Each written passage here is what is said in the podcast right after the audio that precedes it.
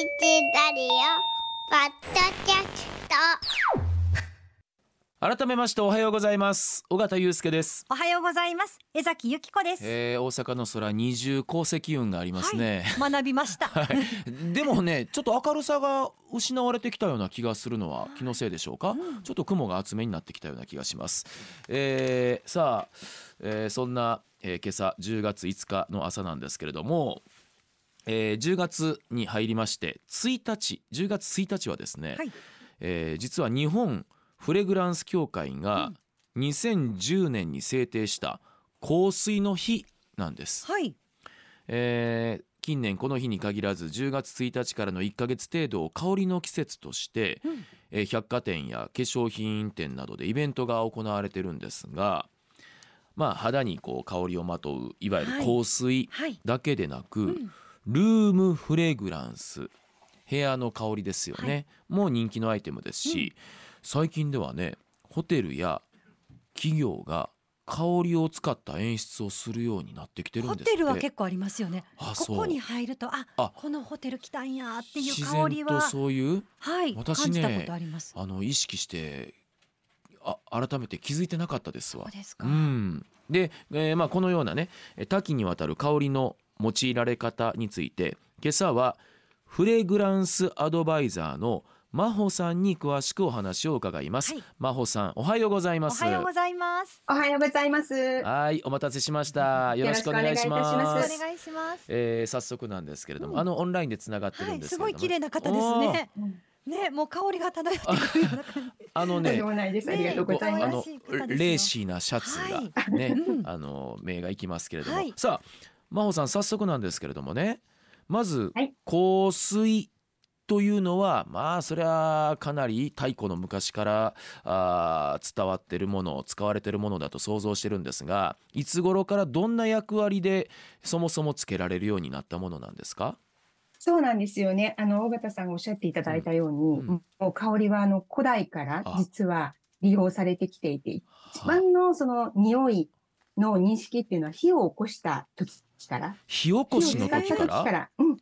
要するにあの、火で温められると香りって強くなりますので、はあ。の、火を使った文化からですねうん、こう、人々は鼻から入ってくる匂いやあ香りを意識したって言われています。うん。まあ、そういったあの原始的なあの時代はもちろんなんですけれども、やはりその香りによって、まあ、例えばあの宗教儀儀式ですね。は。あ今言ったように、こう、鼻からはあ物を炊いて鼻から香りが入ってきますから、うんうん。何かこう、弔いをしたりですとか、それこそ先生術とかおおまじないえーあのをしたりですとか、うん。今でもなんかお祈りするときってうん。香り炊いたりしますよね。はい。うん。なので、その香水っていう日本語はうん、 parfum とか、 parfum。per fume っていう、まあね、あの、フランス語で parfum、英語で perfume ですが、うん。実はその語源というのは、うん。ラテン語のは。 per fumum という言葉で、はあそれは。が煙を通して、煙を通して感じられるものというのが、香水の語源なんですね。あはい。なので、まだこう、液状の香水が、うん。今みたいにシュッと吹きつけて使うような香水ができる前は、その香りーがあ温められて鼻から感じられて、ーそれがうん立ち上っていくとうん、神への行進、祈りが、うん。祈りをこう届けてくれたりですとか、あとはこう漢方なんかと、あるいはハーブティーもそうですけど、はい。良い香りというのは薬効、医薬的な働きというのも期待されていましたし、あとはその素晴らしい、えー香りをたあの放つものというのはひ希少性がありましたので、あの黄金、まあ、お金というか、はあ。黄金と同じ価値を持つというふうに、へはい、あのーまあ、思われていたというか、扱われていたので、うん。もう基本的にはうん。権力者しかえ使えなかった。へへーーなので、権力孤児。ははい。あですからあそうですか。歴史上のクレオパトラですとあか、はいはい。はい。まあ、あの、もっと近しいところで言うと、日本の戦国武将も、は戦に行く前ですとかは、はあ香りでは清めて、ああへーそうですか。自分の演出もあるでしょうけれども、うん。自分の本当に心に対する効果というか、うん促していることでも香り使う。まあ歴史の深さとそれとまあ用途汎用性の広さというかね改めて今感じさせられましたけれどそうそう日の文化からも来たっていうのもちょっとびっくりでしたね。でもなんかこうイメージが湧くのはほら例えばあの線香だったはりねあの自社仏閣行ってもこう焚かれてるものってありますからちょっと今お話伺ってて、はい。いろいろねあのうん。頭にこう浮かんでくるものありましたけれども、さああのそんな中あフレグランスアドバイザーの真帆さんにおかなお話を伺ってるんですが、えー香りのアイテムでいうとそのうん人間がですねこうまとうような香水以外にもさまざまなものがあるようでその中でも特に近年ルームフレグランスの売り上げがアップしたと聞いてますがこれはどうしてなんですか？はい。もう、あの、もちろん、こう、生活が豊かになってきて、うん。いろんなものにこう関心がいったりですとか、えーまあ、ライフスタイルの充実っていうことは、こうん。う徐々に徐々に、あの、起きてきてはいるんですけれども、あの、直近で言いますと、やはりコロナがあ。りまして、うんえ。もう私はずっとそのフレグランスの楽しさを伝えるべく、こう、啓蒙活動してきてはいるんですが、えはい、コロナで逆に、あ、イベントもできない、うん。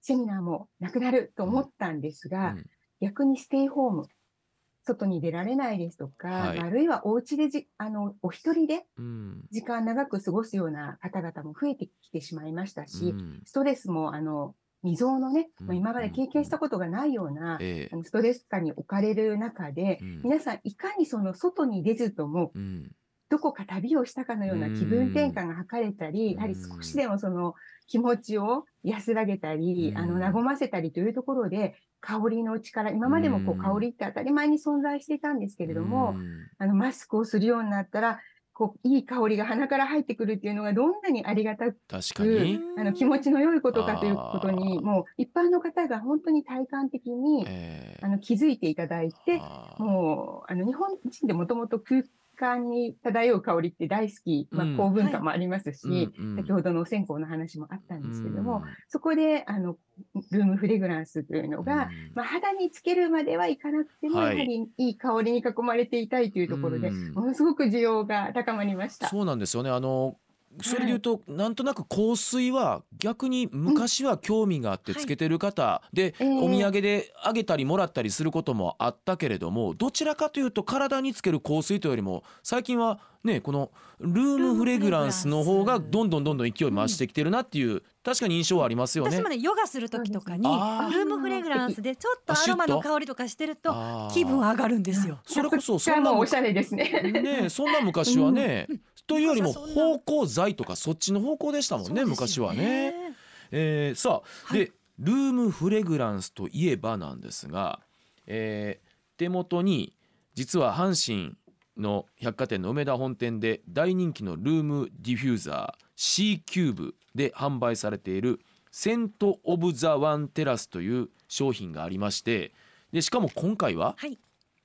あの阪神タイガースが優勝しました。その優勝記念で作られた特別なデザインのものをご用意いただきました、はい。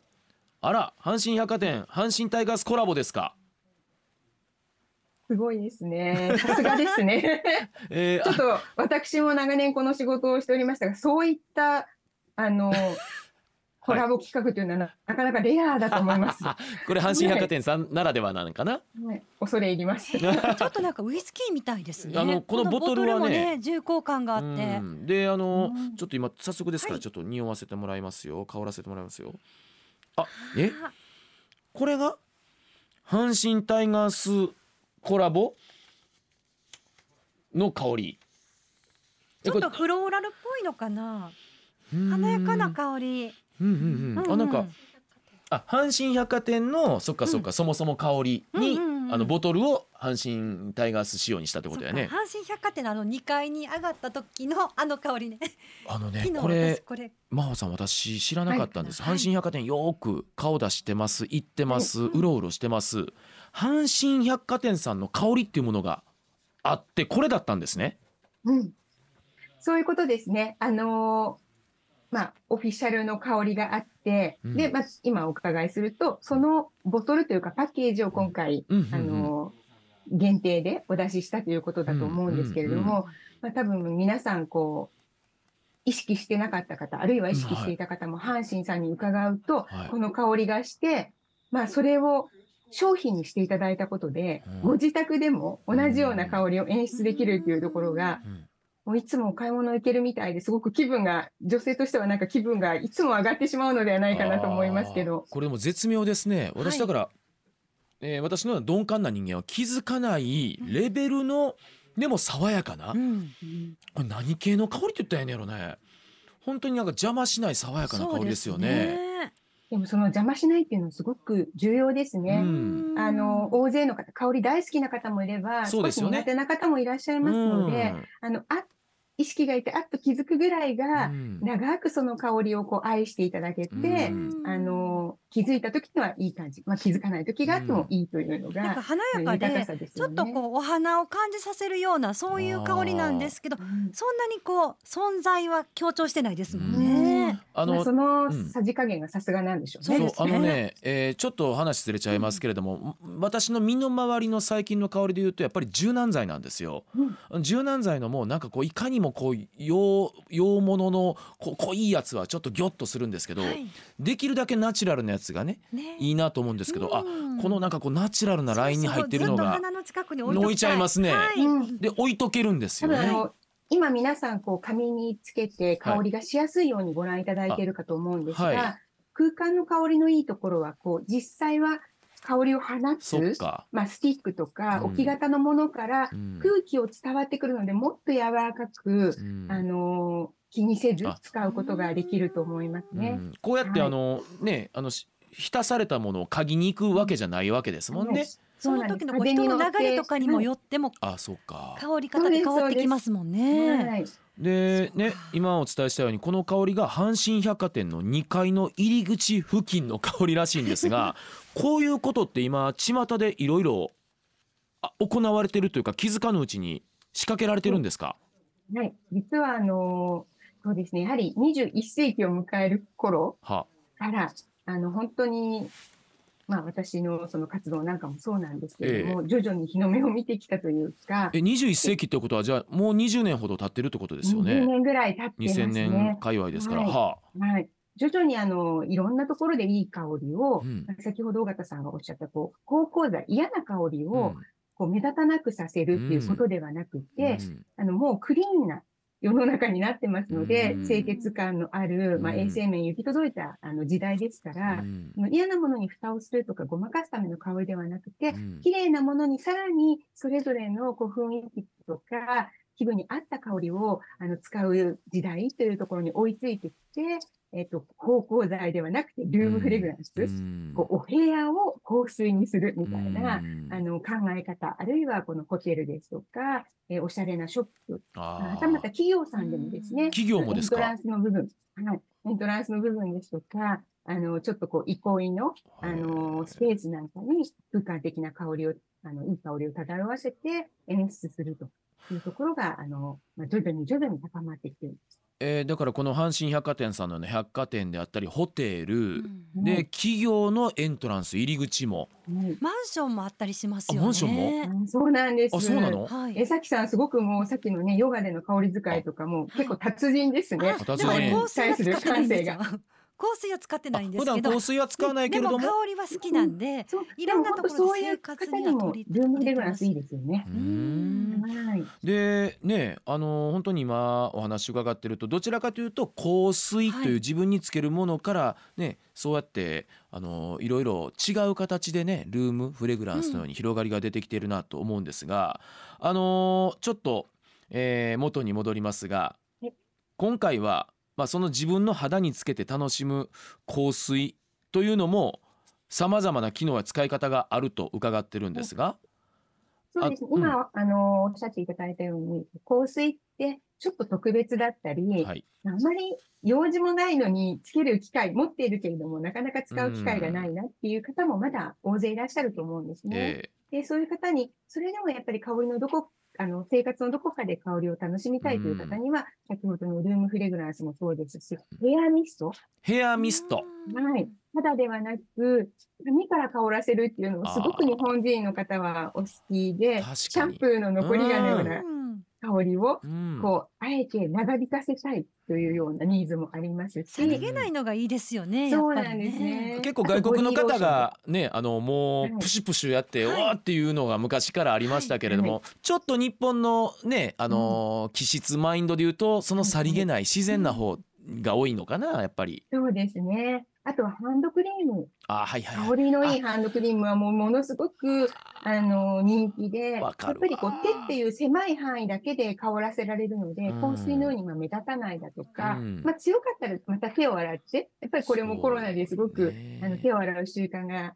あのつきましたので、まあ、洗うごとに保湿のケアにもなりますしうん、都度いい香りをこう自分の顔の周り、お手元だけで確認して、強かったらまた洗ってまた変えることもできますから、うん。あのこれは女性だけではなくて、もう最近は男性もものすごくあのハンドケア、うん。香りのいい、うんあのうんハンドクリーム売れています。うん、あので真帆さんは今プライベートサロンを運営されてると聞いてるんですがこれはどういうところなんですか、そうですね。あのーまあ、もちろん百貨店さんに行くといろんな素敵な商品たくさん販売してますから、うん。そこにいらっしゃるプロフェッショナルな、あのー方々にお問い合わせしていただければいいんですけれども、まあそういったあのブランドの垣根を超えたりうん、例えばお値段もすごくハイブランドが欲しい方から、うん。まあ手頃なものが欲しい方まで、えーなかなか売り場ですとその全部が揃っているということがないので、ん。えーお客様のこうご要望に合わせてどういう香りがあるかというのを、うん。パーソナルでご提案させていただく、うん。コーディネートうん。ををさせていただいてます。まあ、スタイリストみたいな感じですね。香りのスタイリスト、はい。素敵なお仕事ですね。面白いですね。あまりこう周りで聞いたことないね、分野ですけれども。おかげさまでおそらく、まあ、ちょっと世界でも早い試みでうん、逆に私がこういうことを始めてから海外のハイブランドさんでもお、そういったそのブランドの中にの商品には限るんですけれども、えあの、コンサルテーションして香りをご提案するっていうのが、各社様でも取り入れていただいたりしてますので、そういったスタッフ様方のトレーニングも、はい、お手伝いしておパります。イオニアじゃないですか？うん、先駆者ですね。で、その香りのスタイリストでもある真帆さんがですね、今回我々の香りを選んでくださってます。はい。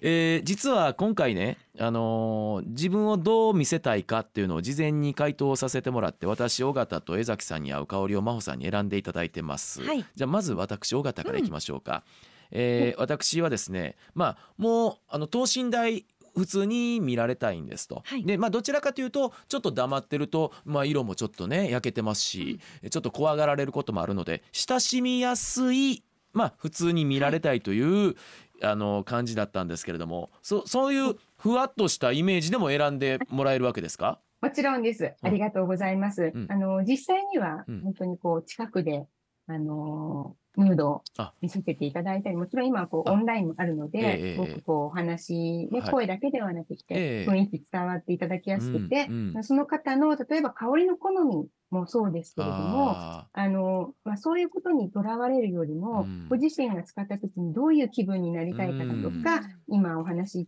していただいたような演出的なところから、あの、香りをお選びするお手伝いをしています。で、岡田さんに関しては、はまあ、先ほどおっしゃっていただいたようなコンセプトでしたので、ええ。まあ、そこをこう、キーにしながら、は私の方でプラスさせていただいたのがおお二人とも共通なんですけど、朝のエネルギーだとあか、はいはい。一日のスタート、香りのもうこう時間によってちょっと使い分けたり、あありがたい。季節で使い分けたりすることうん。もできますので、うん。お二人にはやはりこう朝のエネルギー、朝のスイッチングっていうところをあキーワードに、あ。あの、はい。特に、尾形さんはやっぱりこう、ちょっとね、日焼けもされた、はいあのムードっておっしゃられてたので、うん。なんかこう、太陽のエネルギーあをいっぱい嬉しいです感じさせてくれるような香りをあ。お選びしました。じゃあこれちょっと早速、はい。ぜひ。おなるほど。えなんか爽やかですねこれかなり。はい。今、ご覧いただいている一つ目は何でしょうか？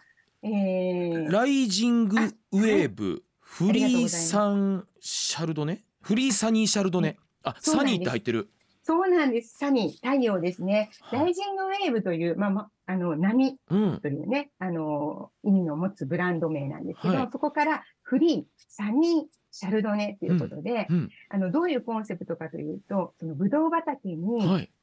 太陽がいっぱい当たっていて、そこに吹き抜けてくる爽やかな秋風のようなイメージなんです。ああの真帆さん、その言語化が楽しいです。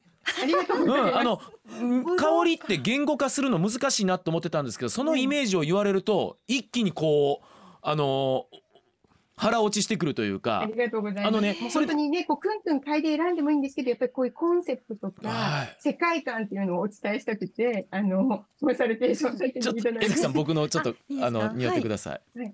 で、実はこのシャルドネって、あの、ね皆さんどこかで聞いたことあるかもしれませんがワインじゃないの？そうなんです。白ワインの、まあ、女王と言われるブドウ品種をテーマにして、この秋冬のあの香り素材の、はいあの一押しのトレンドなんですね。すっごいいい香り。いいですよね。私ね、はいなんか最初ちょっと海でサーフボードを持ってるガチさんみたいな香りかなと思ったんですけど、ネーミングもね。確かにこれちょっと、去年山梨に行ったんですけど、はい。ぶどう狩りに、うんはい。そその中にあの農場にいるガチさん、ありがとう。ぶどう畑でちょっと大の字になるというか、わーっとエネルギーを感嬉しいです。じたり、はい。まあ、あとやっぱりわ白ワインなので、はい。赤ワインよりも、はい。なんでしょうね、好き嫌いがないというか、あすごくシンプルな雰囲気ですから、お酒飲まれない方、あるいは女性とかでも、うんとてもこう美しく入るよあ。うなシャルドネす。のねすごい果実味あふれてます。あえて黒く焼けた男で白ワインってのが嬉しいです。はい。そうなんです。それがこう今日のね、白 T とかにもとっても映えて、白これ T シャツがやっぱり赤になってしまうと、ちょっと朝の、先ほど朝のイメージより、ちはい。ょっとなあの夜のシーンの方が似合ってくるかなと思いますので、夜はもう全くもう今はもう一掃してますんで、はい。もうもう。もう一種類ちょっと選んでいただいてますんで、はい。セルジュ・ルタンス・マタン・パロルド。はい、ありがとうございます。あ、セルジュルダンスという、こちらはあのフランスの,、はい。あのパリのブランドでして、そこからあのパロルドー、パロルドーというのは、えー実はあの水の言葉という意味水を持ちます。はい。はい、ですから、水っていうのは無味、無臭、透明なものです,、ですからうんあの、あまり存在感がないように見えますけど、そのありがたみですとか、特にこれ、マタンというシリーズなんですが、マタンは朝うんという意味なんですね、フランス語で。どちらも朝なんですね。はい、朝の儀式にこの目の覚めるようなシャキッとしたあのうん。もみの木の香りですとか、もみの木なんですかこれ。はい、あのユーカリの香りでスーッと、ユーカリときました？い、ユーカリときました？はい、私の私のね出身の高校はね、はい。ユーカリが一つあのキャラクターなんですよ。あー素敵。はい。びっくりした。じゃあちょっとうん。いや私今びっくりしました。あ DNA に通じるような、ねちょっとあのはい江崎さんもはい。これだからあのはい。ちょっと先ほどよりもパッと鼻にくる感じですよね。ちょっと力強さですとか、先ほどよりもね。はい、もう本当に朝の目覚め、シャキッとさせたいだとか、うんあの、尾形さん、こう、画面越しではあるんですけど、おそらく、こう、体格もすごくスポーティーで、たくましい雰囲気でいらっしゃるかと思いますので、こういった、こう、キリッとしたお香りも、あの、お似合いになると思います。あだからちょっとユーカリでありもみの木でありちょっとグリーンな感じなんですね。うん。そうなんです。もみとか松とかの香りなので、本当にこう、空気を正常化しますよね、松林って。はいはい。で、やっぱりこう、お話しするお仕事の方って、はい。気管とか喉とかすごく大事だと思いますので、うんうんうん。やっぱりユーカリもそうですよね。はい。こう喉とか呼吸にいいですから、うん。ちょっとこう朝の目覚めと、うん。その呼吸とはい。シャキッとエネルギーを感じさせる朝のシリーズ。ちょっとウッディな感じがしウッディノーてでも多はい。分トップノートって最初に感じるのが。ユーカリなんですうよ。達人やねトップノートときた。本だからすごい爽やかやなと思います。江崎さん。素晴らしい香り好きです。ねハードル上げてくるわ。お好きなのがじわじわ伝わってまいり来てます。ね。じゃあはい。ちょっと江崎さんのイメージされた香りもいきましょうよ。はい。江崎さんはどんな風に見られたいですかで言うと、あそうですね。私はね清潔感があってその健康的な人っていう風に見られたいんうん、ですよ、まんま清潔感があって健康的なんですか？と思うんですけれども、はいはい。はいさらに？さらにそれに合わせてブレンドしてくださったってことなんでですよね。すね。あの、はい清潔感ということでしたので、まずこう、香り方、あの、香ってるだけではなくて、肌にのせたときに、ふわっとした印象を出せるお香りを選びました。こういう質感ってなかなか、あの、え上級者にならないと、あの、素材だけで見極めてしまうところがあるんですけど、質感というところで、ふんわりとした質感でうん、優しい、こう、おもらちですとか、お話しされている雰囲気に合うようなものっていうのをまずお選びしました。はい、はい。ネーミングはねミラノコレクションとオードパルファムかな？う。んそれの2024って書いてありますね、そうなん2024です。はい。一つ目は、カネボウが作っている、まあ、カネボウさんってすごく化粧品で、日本では有名な大きな企業さんですけども、そちらのミラノコレクションオードパルファム2024という香りを一つ目にお選びしました。はいでなぜ2024なのかというと、ねこれはあの今予約受付中の商品で、予約された方が今月末にお受け取りできる、毎年予約制のプレミアムフレグランスなんですね。で、2024っていう理由は、この年末に近い時期、香水の日、10月から香水の日が始まって、年末に向けてやはり皆さん、こう、華やかなシーズンだったり、心が湧き立つ、賑やかなシーズンになってくると思うんですが、その時に来年のお守り的のようなおイメージ守りで自分へのご褒美として受け取れるレグランス毎年香りがちょっとずつ変わったり、パッケージも変わってます。私ねすごい今しっくりきてあらなんかちょっと今日自分がつけてきたぐらいの 厚かましいありがとうございます。でもねふんわりもしてますけどちょっと高貴な感じもありますよ、そうですよ朝摘みのバラのエッセンスなんかも朝摘みのバラときた。あバラだけじゃなくてはい朝摘み。朝のキーワなんかードだから奥の方にちょっとはい。エキゾチックな感じも 感じたんですけど、奥行きがありますよね。はい。なので、奥行きこうふんわりしただけではなくて、女性らしいエレガントさもあります嬉し、そういう意味でもう一品お選びしたのも、この季節らしい、金何ですか？木犀の香りがあ今、金9木月、10犀月はとってもブレイクするので、うん。はい、あの、ロジェガレというパリで、パリのブランドで、フランスではすごく親しまれているあ、ロジェガレというブランドのオスマンティウス。オスマンティウスというのは金木犀という意味になりえますが、秋のちょっとこう、なんでしょうね、人恋しくなるうん。はい。季節にぴったりの。ちょっとこちらの方が女性らしいなっていう感じしますね。落ち着いた雰囲気ですね。あこれ金木犀なんですか？うん。はい。あの分かりやすい金木犀じゃないんですね。そうですね。やっぱりあのフランスのブランドですので、素材そのものをまとっているっていう雰囲気よりは、それをまとった時の女性の優美さだとか、あの季節感にも配慮できるような、そういったちょっとこう知的な、うっていうような雰囲気も含ませた香りになってます。う。んなんか大人の女性っていう。それは間違いないですね。はい。朝摘みのバラか金木犀ですか？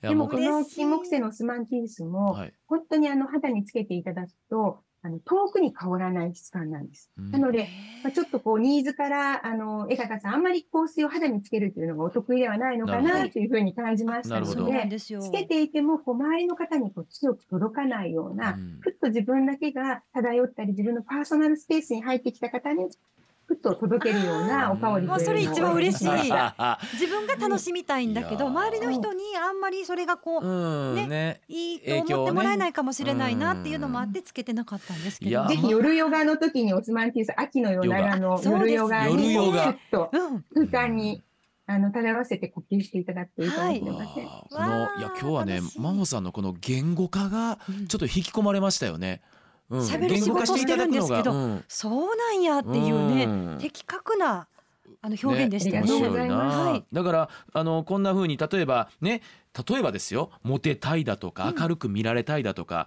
こういう目的別に香りをこれからも選ぶことができるということなんですよね。そうです。あの、ご自身のこう好きな香りを自由に選んでいただいてもいいんですが、うんモテたいとなると、対相手がいますよね。はいなので、そういう目線の客観視のお手伝いをさせていただいたりしています。客観視のお手伝いね。はい自己満足だけじゃダメなんですね。えそうそう、これはなんかある意味自分で選ぶのもいいけれどもなんかこう提案される良さっていうのも今回あるなっていうのをねね。感じましたけれども、うん。いやー今朝はですね香りの持つ効果だったり、えー歴史も伺いましたね。で新たなこういう分野形選び方まで広く香りについてあの伺うことができました。フレグランスアドバイザーの真帆さんでした。ありがとうございました。どうもありがとうございました。